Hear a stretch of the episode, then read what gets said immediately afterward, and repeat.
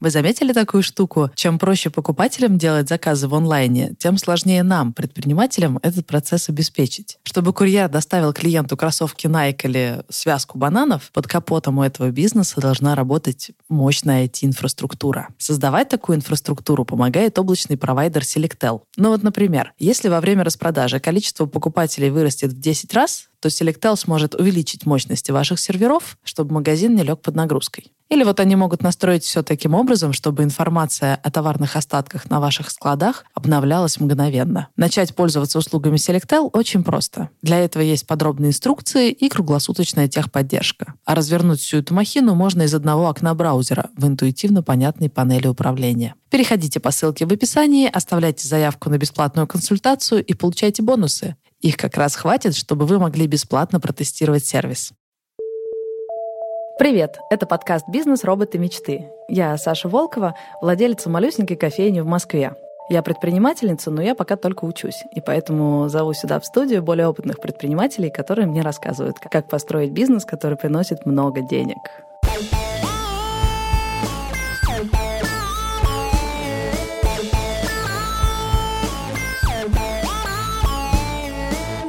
Привет, ребят. Привет.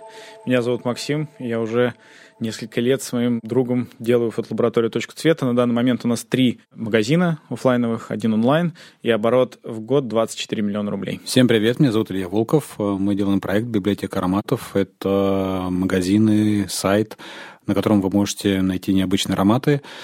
Наш годовой оборот более 150 миллионов рублей в год. Привет-привет, меня зовут Алексей Войтов. Я совладелец международной сети э, суши-баров с дружелюбным названием Капибара, и наш оборот 250 миллионов рублей в год. Кроме этого подкаста у меня есть телеграм-канал «Заварили бизнес». И у этого телеграм-канала есть свой чатик. И там около двух тысяч предпринимателей сидят, обсуждают самые разные темы. И раз в неделю я выбираю самую горячую тему, которую обсуждали все предприниматели. И на прошлой неделе это была тема воровства.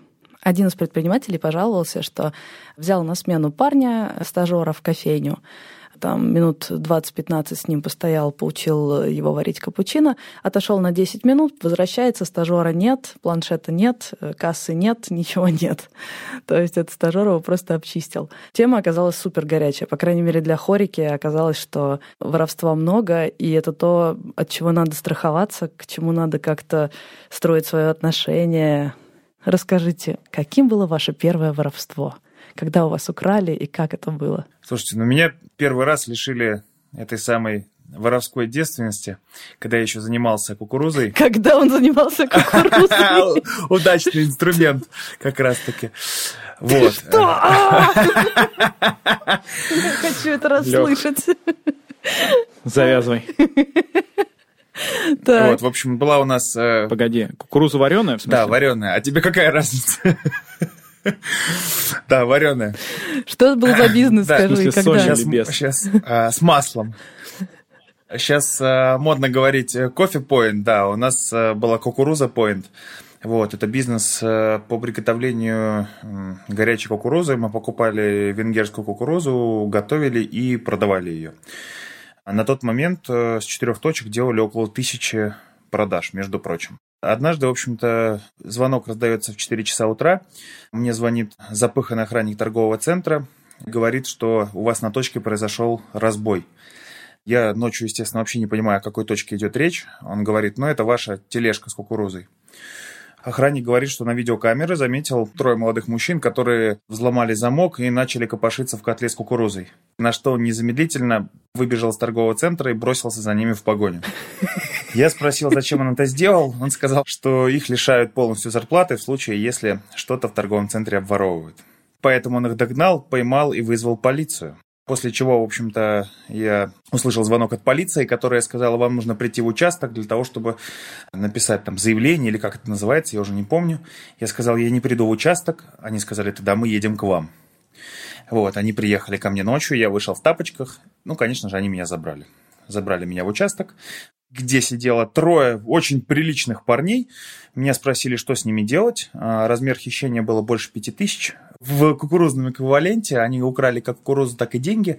Вот, на что я сказал, как по закону есть, так и надо уголовка, значит уголовка. И ушел домой. Вот. На следующий день мне позвонил человек, да, отец э, этого мальчика, который... Ты заявление-то написал? Да, да, да, я написал заявление, все полностью. Я думаю, вот, твари, гореть вам в аду, украли у меня кукурузу, будете сидеть в тюрьме. Да. Ты жесткий. Кукурузный Пабло. Вот. И на следующий день, э, в общем-то, мне звонит отец одного из этих э, парней, говорит, что у него учится сын в престижном институте в Германии, на что я, в общем-то, спросил их, что там не кормят. Вот. Ну, он сказал, в общем, сын дебил такой секой. Просьба как-то отозвать или как это, это заявление. Собрать заявление, да. Да, да, да. На следующий день я уже был не такой а, агрессивно настроенный, как ночью, видимо, потому что меня разбудили, и решил пойти навстречу, как он сказал, не портить жизнь сыну, и отозвал это самое заявление. Слушай, ну хорошо, что мы с тобой не встретились раньше, потому что когда я была школьницей, я тоже воровала кукурузу, правда, с колхозных Ах полей, да, варила ее дома и на рынке продавала. Я просто рада, что мне не попался такой И ты сказала про второй случай нашего воровства, потому что мои продавщицы потом брали кукурузу с кукурузных полей вместо тех, которые привозил, варили и продавали ее. И так левачили и брали деньги себе? Да.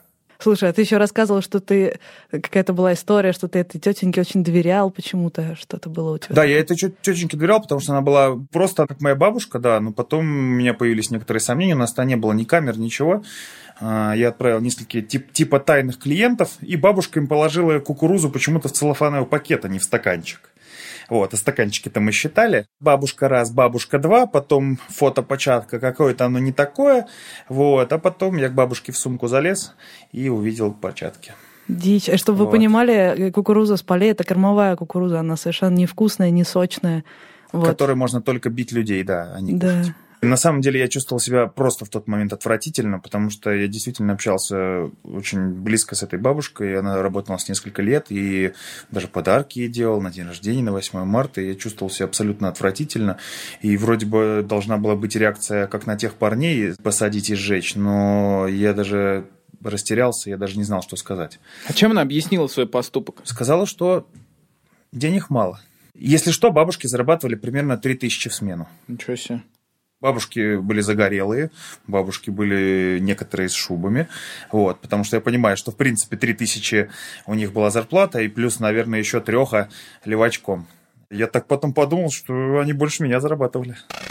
У нас от случая к случаю происходят э, ситуации воровства в магазинах, когда наших э, консультантов э, пытаются обманывать и фальшивые деньги давали. Знаменитый трюк, когда говорят, что вроде бы там дали деньги, а на самом деле не, не дали и требуют какую-то сдачу. У нас тоже, к сожалению, бывает. Были случаи, когда мы просто открывали утром магазин, смену открывали, у нас техники нет, все, просто магазин очистили ни ноутбука, ничего, хотя все это на антикражных тросах, которые благополучно просто перекусывались специальными э, кусачками. Это в торговых центре? Да, это в торговых центрах. А причем там, вообще не алло, это просто такие, знаете, скорее тантаморезкие люди стоят и по факту ничего не делают. Ничего себе, там за кукурузой охотятся по всему Смоленску, а тут ноутбук срезали Причем есть охрана ночная, есть видеонаблюдение, но потом все разводят руками, и ты понимаешь, что как бы это такая а, потемкинская деревня. Были случаи, когда часть, часть магазина просто выносили тоже в течение дня могли что-то стырить. В торговом могли, центре? В торговом центре, да. Получается смешно. У нас часть ассортимента, который находится в прямом доступе руки, это фактисы. Чтобы вы понимали, фактисы – это не настоящий продукт, это муляж в каком-то смысле. И мы немножко посмеиваемся, представляя, какая реакция происходит вот у этих не, нечистых э, на руку товарищей, когда они приходят, э, потирают ладошки, раскрывают, смотрят, а по факту это как бы, ну, это ерунда, ни о чем. Вот у меня нету ни одной истории про воровство, как таковое в магазине, но есть реально две бомбовые истории про мошенничество, именно с деньгами на кассе, вот такие штуки. Первая история произошла э, с моим другом, это был момент нашего только становления бизнеса, когда мы брали на работу своих друзей. Вот. И к нам на работу пришел мой хороший друг. Мы с ним жили в общаге и очень хорошо общались. И он долго у нас так работал, ну, продуктивно, хорошо, мы ему доверяли. И однажды у него произошла такая история. В магазин зашел человек, представился, ну, якобы так по-дружески сразу представился, что это там условный какой-то Александр, который там на первом этаже у него магазин, он там торгует ноутбуками, хотя в торговом центре даже нет магазина, в котором торгуют ноутбуками. И он сказал, что ему сейчас должна прийти поставка, и не может ли ему этика должить э, сколько-то там денег из кассы. Ну, то есть они какое-то время общались, он в процессе разговора узнал там, какая выручка, вообще все такое, и попросил у Эдика там 20 тысяч заплатить эту поставку. Якобы там какая-то не сросшаяся ситуация, денег в кассе нет, нужно заплатить. И Эдик достал ему деньги из кассы и дал. После этого чувак ушел, и скотина вернулся через полтора часа и попросил еще. И Эдик ему еще дал денег из кассы. Когда мы это ну, видели на камере, как это происходило, это ну, реально происходило, как будто он своему другу дает деньги, мы сначала предположили, что, ну, блин, ну да, наверное, там такое могло быть, что вот он дал там другу какому-то деньги, да, из кассы, но это же тупо. То есть деньги, которые реально пропали в его смену из кассы, и на камере видно, как он дает. То есть это не попытка обмануть нас, потому что она, ну, это бред, ну, такого не может быть. И когда он сам нам об этом позвонил и сказал, чуваки, вот такая вот ситуация, вот только что я вот так вот сделал. И он говорит, я только там в 3 или в 4 часа дня вообще понял, что со мной происходит. То есть, ну, я понял, что я сделал. То есть, это реальный случай. Мне бы рассказали, я бы никогда в жизни в это не поверил. А он, а подожди, а он как-то э, рассказал про... Он говорит, я не помню, короче, момент, вот на камере видно, как я с ним разговариваю, но я этого ничего не помню. То есть он говорит, я реально не помню вообще, как я с ним диалог вел. Я не помню клиентов, которые были, которые приходили вот в этом моменте там за два часа. Ёлки. Я просто немножко перебью, ставлю свои пять копеек. У нас похожая ситуация э, была. У нас есть консультанты с функционалом наставников. То есть это консультанты очень опытные. И они принимают участие в составлении каких-то тренинг-материалов э, они обучают новичков, то есть они вообще знают там все, все, все ходы и выходы, и а, это люди, которые прекрасно понимают, как их могут э, обвести вокруг пальца недобросовестные гости. И вот у нас тоже был случай с консультантом, а, приходит э, некто покупатель, все, выбрал э, продукт, как бы хочет оформить покупку, достает пятитысячную купюру, крутит э, перед твоим да, носом, да. а потом как бы незаметно э, убирает все это в карман и говорит консультанту, вот э, давайте мне сдачу с, с выданной вам моей пятитысячной купюры. И вот этот опытный консультант-наставник берет и выдает сдачу с, с разницей суммы. И это происходит с опытным человеком, который проводит обучение по а, тому, как не попасться вот в такие ловушки. И когда а, потом мы в офисе спрашиваем, ну как такое вообще могло произойти, мы, мы такой же ответ слышим, что, ну я не знаю, я вообще не помню, как это было. То есть там он просто в каком-то состоянии транса, а, гипноза и хоп, все. У нас в чатике одна из предпринимателей скидывала прям видео с камеры, как э, такая мошенница обводит вокруг пальца ее бариста. И у меня есть такая, да, такое да. же видео. Такая же тема. Ты говоришь, у вас с наставником у нас был момент, там первые два года, когда мы очень часто работали в магазинах, и Сергей, вот мой компаньон как раз, с ним один в один это же прокручивали. И это, ну, реально очень опытный человек, который, ну, блин, все прекрасно понимает, он очень собранный, и с ним реально это проводили. Мы на камере тоже видели, как это происходило, только она еще э, скотина альбом один унесла, за который якобы она должна была расплатиться. Это происходит очень-очень лайтово, очень быстро и очень, ну, как бы эффективно. То есть мы видели на камере, как она подворачивает купюру пяти, пятитысячную под кошелек. То есть она в какой-то да, момент, да, да, она ее протягивает и как бы убирает под кошелек. И в этот момент, ну, компаньон просто ей выдает сдачу, еще сверху отсыпает. И там нет э, никакого гипноза или чего-то такого, просто ловкость рук, она машет этой купюрой, человек запоминает, что он ее да, видел, да. и вот это все. Но меня поразила наглость, э, как и в твоей истории, что когда она уже получила свое, получила деньги, всю эту сдачу, она такая попробовала напиток и говорит, что-то сиропа не хватает, долейте. Она никуда не торопится, она не то, что схватила деньги бежать. Нет, Дура. она еще сиропчика бесплатного попросит там за 10 рублей. Да. Поразительно. Прям как тот чувак, который через полтора часа за добавкой пришел. Это вообще дичь. Стальные нервы у чувака. Просто. У меня классическая история, как э, курьеров обманывают. Делают заказ примерно на 1700. Курьер уезжает, и э, затем эти люди звонят в колл-центр и просят номер курьера для того, чтобы э, связаться и что-то там уточнить насчет сдачи. Они звонят курьеру и говорят, послушай, вот э, у нас там заказ на 1700, но у меня только пятачок, а плюс тут гости, возиться долго не хочу, поэтому давай ты мне перекинешь 3300 на карту, а я тебе пятачок при встрече дам. А, И вы не поверите, это происходит регулярно. Практически каждый месяц один из курьеров на эту штуку ведется. Люди опытные, неопытные. Это как история с этой же пятеркой. Это всегда зэки, то есть курьер переводит, через три минуты он понимает, что он сделал полную ложу. Все, все номера отключены, и такого номера не существует. То есть Прикольно. прям отработанная рабочая схема. Жесть какая. Мне кажется, когда у тебя оборовывает кто-то снаружи, это не очень э, драматично. Гораздо более драматично, когда у тебя воруют свои. Я открываю свою первую кофейню на вернисаже, понятия не имея, что я вообще делаю. У меня нет представлений ни о чем, ни о финансовом, ни о товарном учете, ни о каких процессах. Параллельно допиливаем ремонт, у меня все валится из рук. Совершенно полный хаос во всех процессах, да я даже и не знаю, какие в принципе есть в бизнесе процессы. И я нанимаю бариста, и очень, конечно, надеюсь, что они будут со мной заодно. Они прекрасно знают всю историю, что это мой первый тестовый бизнес, открытый на последние там 300 тысяч, что у меня нет ни финансовой подушки, ни опыта, и сейчас у меня или получится, или нет, и тогда я больше не буду предпринимателем. Мы очень тесно работаем вместе, потому что у меня нет времени, например, прорабатывать напитки. Я прошу это сделать их, очень много им э, делегирую просто потому что сама не справляюсь. И вот один из бариста работает себе, работает, и тут мне мои друзья, э, предприниматели и баристы говорят, слушай, у тебя что-то что не так. И тогда не, не, нормально все. Через неделю они снова более настойчиво. Слушай, я тут заглянул в твой чатик, где баристы отчитывались. Единственное, что я делала, это такую микроинвентаризацию. Каждый день они отчитывались, э, насколько продали и сколько осталось молока и зерна. Они такие, ну ты сложи один плюс один. Очень просто. Посмотри, сколько они продали напитков и сколько израсходовали молока. Там литров на пять молока не хватает. Я такая, да не-не, ну это просто какая-то ошибка. А мне не до того, к тому же я вообще представления не имею, чтобы кто-то мог взять вот так вот меня подрезать э, просто в самый такой критический момент. Но однажды меня уже буквально взяли за руку, пришел э, мой друг бариста с коньячком, говорит, слушай, давай сядем и обстоятельно все рассмотрим, все циферки. Такая, ладно, зануда. И он начинает мне раскладывать, показывает наколеночный товарный учет, когда ты просто подсчитываешь количество молока и зерна и количество проданных напитков.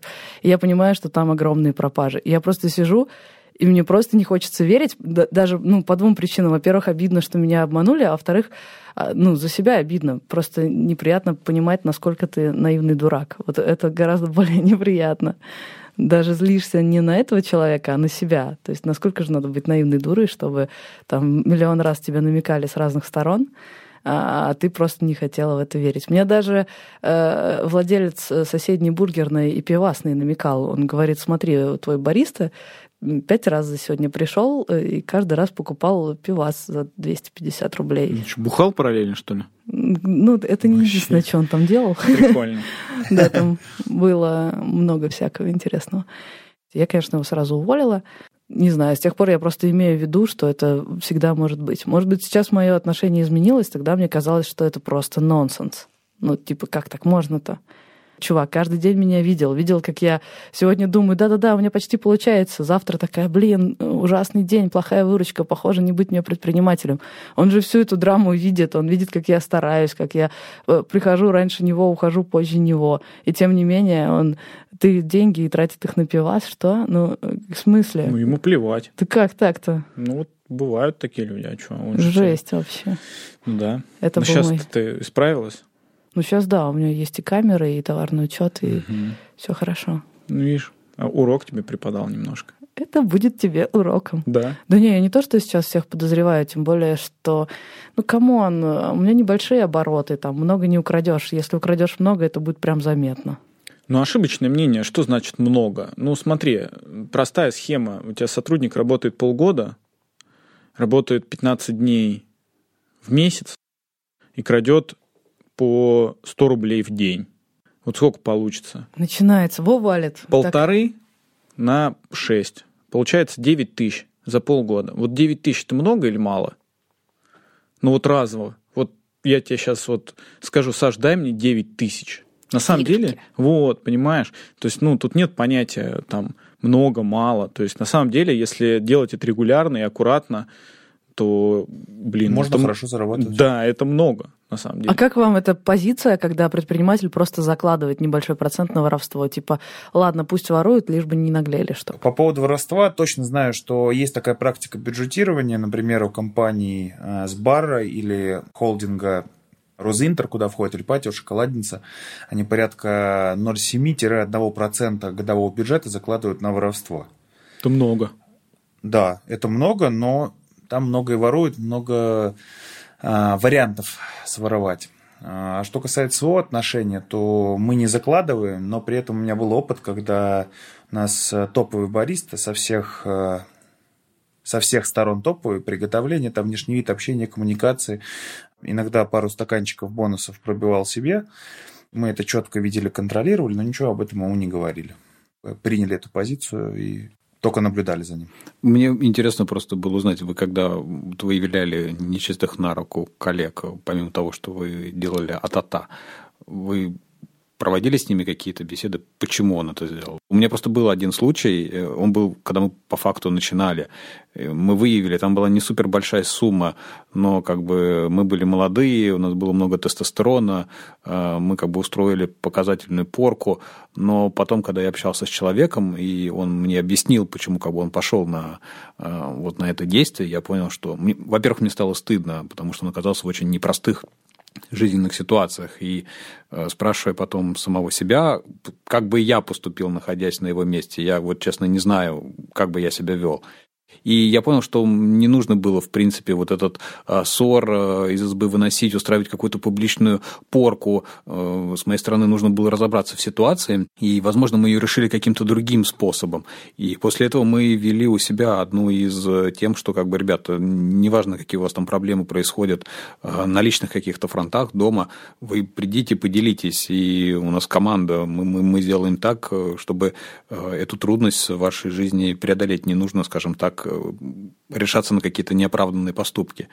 Бывает э, такие, скажем так, эм, люди, которые приходят э, в магазины и якобы под э, желанием сделать покупку перед твоим носом э, машут денежными купюрами, потом говорят, что как бы отдайте мне сдачу, хотя на самом деле они никакие деньги тебе не дают, а по факту никакой сдачи ты им не должен тоже со своей стороны давать. Но это как бы нам легко сейчас рассуждать со стороны, но когда находишься в магазине, ты реально выключаешься, ты можешь не заметить. Ты целый день делаешь продажи, продажи, продажи, и вот когда приходит такой человек, ну, в 95% случаев, скорее всего, ты клюнешь на, на, на, на, на вот этот э, подход. И у нас периодически раз в месяц кто-то э, из консультантов оказывается в такой непростой ситуации. И вот просто свежий пример, мне об этом э, доложили администраторы магазинов. У нас очень хороший, сильный консультант, э, наставник, который всех учит, как надо э, противостоять вот этим э, козням не очень чистых на руку людей, э, оказался непосредственным участником этой ситуации. Его облапошили на 5 э, тысяч рублей, и, собственно, он уже, скажем так, по итогу месяца настроился на то, что ему нужно будет эту сумму скомпенсировать. Но поскольку у нас очень хорошо настроена коммуникация в команде, у нас есть общие чаты, и сразу по горячим следам как бы кейс выкладывается, происходит разбор ситуации – у нас есть инициативные коллеги, которые э, скооперировались и, э, не информируя вот этого э, проштрафившегося коллегу, просто скооперировались между собой и сказали, как бы, он классный наш товарищ, давайте мы, мы поможем ему вот эту недосдачу покрыть. И потом, по итогам месяца, когда происходил расчет э, заработных плат, э, консультант узнал, что практически вся команда э, с миру по нитке, все скинулись, кто 50, кто 100, кто больше рублей, и вышел, и даже офисные сотрудники тоже приняли в этом участие. То есть настолько все это было неравнодушно, что по факту просто все это распределилось небольшими суммами между каждым человеком. Я тоже в этом принял участие, когда я узнал, что эта ситуация произошла, и мне мне было приятно увидеть такую вовлеченность и неравнодушие со стороны коллег. И когда сам а, наш консультант узнал, что коллектив принял такое решение, это было мега трогательно, а, слезы, обнимашки, ну, О. прям в лучших традициях, знаете, какой-то такой а, группы поддержки. Начали э, предприниматели у нас э, в чатике обмениваться историями, кто кого как э, облапошил и обокрал. И в результате сделали чатик, куда скидывают фотки своих сотрудников, которые прям по жести проворовались. Ну, например, э, там, не знаю, вынесли пол кофейни или э, систематически воровали, и это все было на камерах. И фотки именно этих людей распространяются. Причем это не первый случай. Как раз когда э, я работала в хостеле, видела, что во внутренних э, системах тоже отсвечиваются какие-то сотрудницы, которые устраивают и выносят кассы. И это обычная практика, когда ты просто сообщаешь всем филиалам, держитесь вот от этой подальше. Я почти уверен, что создание такого чатика это незаконно. По одной простой причине, что вором назвать человека могут только органы, это раз. То есть здесь налицо Клевета, типа? Клевета и все остальное прочее. Во-вторых, это может быть совершенно непроверенная информация. Одно дело, если бы мой друг это сказал, да, тогда нахрена нужен этот чатик. А с другой стороны, что кто-то мало знакомый мне, какой-то мало знакомый человек, которого я даже знаю, какие потусовки, хочет, к примеру, испортить жизнь девочке, которой он приставал, и он туда ее скинет фотографию и скажет, что она своровала. Пруфы нужны. Лех, ну пруфы можно таких наделать. У нас произошла ситуация, когда мы одного из сотрудников заподозрили в воровстве, ну, я бы мог с этого видео происшествия нарезать пруфов кучу, но это неправда. То есть там совсем другое происходило. Поэтому пруф это сложная история. А что там происходило? Что Один это? там начальник этого человека, там администратор сказал, что там достань деньги из кассы, убери их туда, потому что там много. Там в этот момент я увидел это на камере, ну, грубо говоря. Ага. Ну, чуть посложнее, но вот в сухом остатке это совершенно неинтересно. И вот эти чаты — это очень плохая история. То есть это показывает в очередной раз, что люди совершенно не могут ничего с этим сделать, и это плохо. Хотя, как мне кажется, многие инструменты автоматизации на данный момент и, вообще инструменты там подсчета конверсии даже в офлайновых точках, они могут позволить как минимум избегать воровства. Подожди, как это работает? Во-первых, мы меряем конверсию магазина. То есть мы знаем, что э, есть, есть накопленные данные, которые говорят о том, что в одном магазине конверсия 26%, в другом там 32%. Мы знаем, что три года мы собираем эти данные, и они плюс-минус одинаковые. Если мы увидим в какую-то смену низкую конверсию, да, по какой-то причине, это повод как минимум обратить внимание на все системы автоматизации, которые стоят. То есть это касса, продажи, э, время покупателей на кассе, это видеокамеры, и в смену посмотреть, что это за люди, и посмотреть, есть ли там какая-то постоянная такая, да, история.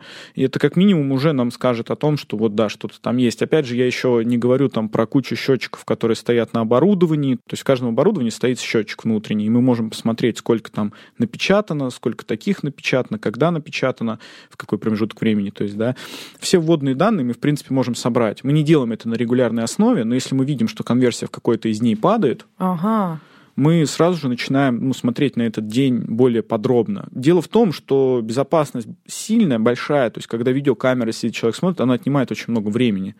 Поэтому мы предпочитаем это все переводить на рельсы вот такой какой-то, каких-то коэффициентов, каких-то приблизительно там сводных таблиц, в которых мы видим вот эти просадки.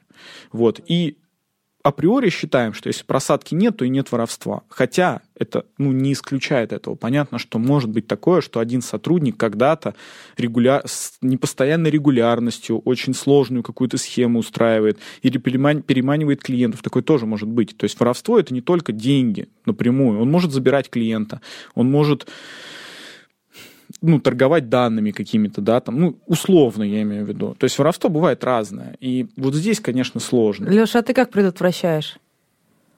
Да, первое, ну, согласен с Максимом, что если наблюдается какое-то отклонение от средней выручки, да, это первый триггер, по крайней мере, чтобы внимательно присмотреться к сотруднику. Вот. Далее у всех есть э, речевой модуль, э, соответственно, про котором они, собственно, проговаривают э, систему лояльности. Если система лояльности сотрудник не проговорил раз-два, значит, это первый э, триггер к тому, что он, вероятно всего, баллы либо стаканы забирает себе. А как это, подожди? Во-первых, что такое речевой модуль? Я это... тоже прихренел сейчас. Это что за приколюха такая? Пришла проверка от тайника. Тайник э, в отчете своем не указал о том, что кассир у него взял номер для системы лояльности. Если он не взял номер, то э, мы сразу же обращаем внимание, почему он не взял. Начинаем за ним наблюдать. Он не берет раз, два, проверяем его личный номер на накопление. Эти накопления сравниваем с реальными накоплениями, которые он купил, и с теми, которые у него есть на его номере. А, он просто регает людей на свой номер и получает за да, них баллы, а да, а потом просто тупо да. ест у вас бесплатно? Серьезно? Да, либо ест бесплатно, либо потом у него есть бонусы, приходит клиент, и, соответственно, клиент говорит капучино, и он с него берет деньги и пробивает ему свой бонусный стакан. А, окей. А товарный учет есть? Спасает? Товарный учет здесь вообще не спасет, потому что он же ему отдает бонусный стакан, и стакан считается как списание по системе лояльности. Здесь вообще все, все бьется красиво. Да, здесь все, все совпадает как раз-таки при этой схеме. Ты мне еще рассказывал про сложности товарного учета в хорике, как у тебя путешествие лосося происходит. Да, там ситуация такая, что, соответственно, лосось приезжает на точку замороженный. Допустим, он весит а, килограмм. Дальше этот а, лосось дефростируется, он весит уже по-другому. А затем, когда этот лосось начинают нарезать и снова его замораживают, он снова теряет либо приобретает вес. А потом, когда его начинают запекать, он снова в другом весе. Мы работаем на Айка, она позволяет выставить потери продукта на каждом этапе. На этапе термической обработки, на этапе дефростации и на этапе хранения. И это прям бомба. Но пока мы этого не выставляли, отследить потери, либо списание, либо воровство этого самого лосося было практически невозможно. А это самый дорогой ингредиент. На первый взгляд, допустим, кажется, что в роли мало рыбки, ну что там сверху накрыли, да, 60 грамм лосося. А 60 грамм лосося стоит примерно там, 120 рублей в себестоимости. Илья, а ты как спасаешься? Ты говорил, что у тебя там целая система, чтобы не было воровства у тебя в бизнесе. Ну, мы делаем примерно то же самое, что вот э, и Макс, и Леша сказал. И видеонаблюдение, чекинг, инвентаризации, есть ли отклонения от каких-то средних значений и так далее. Ну, как бы такие банальные вещи. Но еще есть такая штука, которую мы стараемся внедрять э, относительно сверху читал книгу, тоже предприниматель э, описывал, как у него построен бизнес, и у него был классный термин. Он сказал, у нас в компании действует экономика доверия. У них сразу, когда сотрудник новый вливается, ему говорят, что, дорогой друг, ты новичок, но тебе дается определенный кредит доверия от всей нашей компании. Ты можешь делать э, все, что угодно, но как бы ты должен э, понимать, что хорошо бы, чтобы в течение времени этот кредит доверия увеличивался но ты можешь его запросто какими-то необдуманными действиями растерять. Ты должен выстраивать свою работу там, на своем фронте по отношению к своим коллегам таким макаром для того, чтобы этот кредит доверия просто не, не обесценился. А в противном случае компания просто будет вынуждена внедрять кучу разных э, дополнительных репрессивно-контрольных механизмов, которые скажется и на бюджете самой компании, то есть компания потратит здесь какие-то деньги. Ну и, соответственно, э, ты будешь понимать, что ты сам должен будешь делать много лишних каких-то действий, по которым тебя будут контролировать, чекать. Зачем просто допускать такие ситуации, когда тебе нужно 10 раз в течение дня отмечаться с помощью какого-то скуда, если тебе сразу говорят, дорогой друг, вот тебе там есть диапазон, в течение которого ты можешь приходить. Вот диапазон, в течение которого ты можешь уходить. И мы не будем, скажем так, по камере смотреть, во сколько ты зашел в офис, во сколько ты вышел из офиса попить кофе, не знаю, там, покурить, а во сколько ты ушел домой. Ну, ну зачем? Мы изначально даем тебе кредит доверия, мы считаем, что ты сознательный человек, ты как бы один из нас, ты делаешь нашу работу лучше, компанию сильнее, мы быстрее вместе с тобой двигаемся к нашей цели. Ну, а если ты, скажем так, работаешь из-под палки и вообще в худшем случае можешь вообще там что-то скоммунизить, ну, не надо, не приходи, потому что в любом случае мы внутри будем вынуждены создавать какие-то контролирующие элементы, на которых мы и деньги потеряем, наши силы, время, энергии. Ну, вот как э, Макс сказал, камеры стоят. Ну, камеры же кто-то должен отсматривать. И это тоже наше время, э, даже не будем переводить это в, Блин, ну в рубли, не знаю. в доллары. Ну, это, ну, это пропаганда, она на кого-то действует. Кто-то такой, да, я не хочу навредить компании, хочу, чтобы компания не тратила бюджет на камеры и видео, на... поэтому я не буду воровать. Но есть же люди нечувствительные к такой пропаганде. Да, конечно, Они такие конечно. сидят, слушают тебя и думают, думают, ну, как обычно, мне рассказывают про ценности компании. Офигеть, какая классная новость. У меня тут есть простые вещи. Я просто получаю свою зарплату, там, сраные 150 рублей в час. А именно, а поэтому, именно поэтому один из KPI у наших э, рекрутеров находить неравнодушных людей, людей вовлеченных. Это э, нам очень сильно помогает снижать вот эти всякие препоны, э, воровство, недоверие и так далее, ага. и так далее. Я улыбнулся на фразе «у наших рекрутеров». А Мои них... рекрутеры, девы. У нас нет просто рекрутеров. У меня тоже, да. Да, я про это. Поэтому, подводя итог, хочу сказать, что да, должны быть какие-то инструменты, которые позволяют чекать, проверять, ну, чтобы ты действительно видел по, по, по цифрам, по фактам, что все окей, э, дебет сходится с кредитом. Но я всегда за то, чтобы делать ставку на экономику доверия, потому что, ну, если ты открыт, ты доверяешь людям, то вокруг тебя будет создаваться вот такое поле, притягивающее таких же людей. А если ты говнюк, вечно всех подозревающий а, в том, что там человек может быть нечистый на руку, но есть эффект самосбывающегося прогноза, скорее всего, так и будет. Поэтому доверие – это один из очень сильных а, бустеров, вообще механизмов, которые делают жизнь проще и лучше. Да, люди главное. Окей, хорошие рекрутеры, камеры, товарный учет, счетчики... Гейгера. Посетителей. Счетчики посетителей – это то, что поможет вам спастись от воровства. И щепотка, щепотка доверия, как минимум. Добавьте, пожалуйста. Это очень важно. Это был подкаст «Бизнес. Роботы. Мечты», который мы делаем вместе с компанией «Эватор». Сегодня мы узнали, как спасаться от воровства и мошенничества. Я Саша Волкова, и со мной сегодня в студии были Максим Воробьев, Алексей Войтов и Илья Волков. Сделать этот выпуск нам помогли продюсеры и редактора Артур Белостоцкий и звукорежиссер Илья Аржадеев. Подписывайтесь на нас в всех платформах, где вы слушаете подкасты. Ставьте нам лайки и пишите нам комменты. И пишите нам в комменты вопросы. Мы обязательно запишем выпуск с ответами на ваши вопросы. Аудио вопросы можно отправлять телеграм-боту AskSashaBot. Запишите, и мы включим ваш вопрос в эфире подкаста. Все услышим ваш голос. Пока! Всем большое спасибо, до встречи. Пока-пока. Друзья, если вы воруете, то хотя бы не наглейте. Пока. Нет,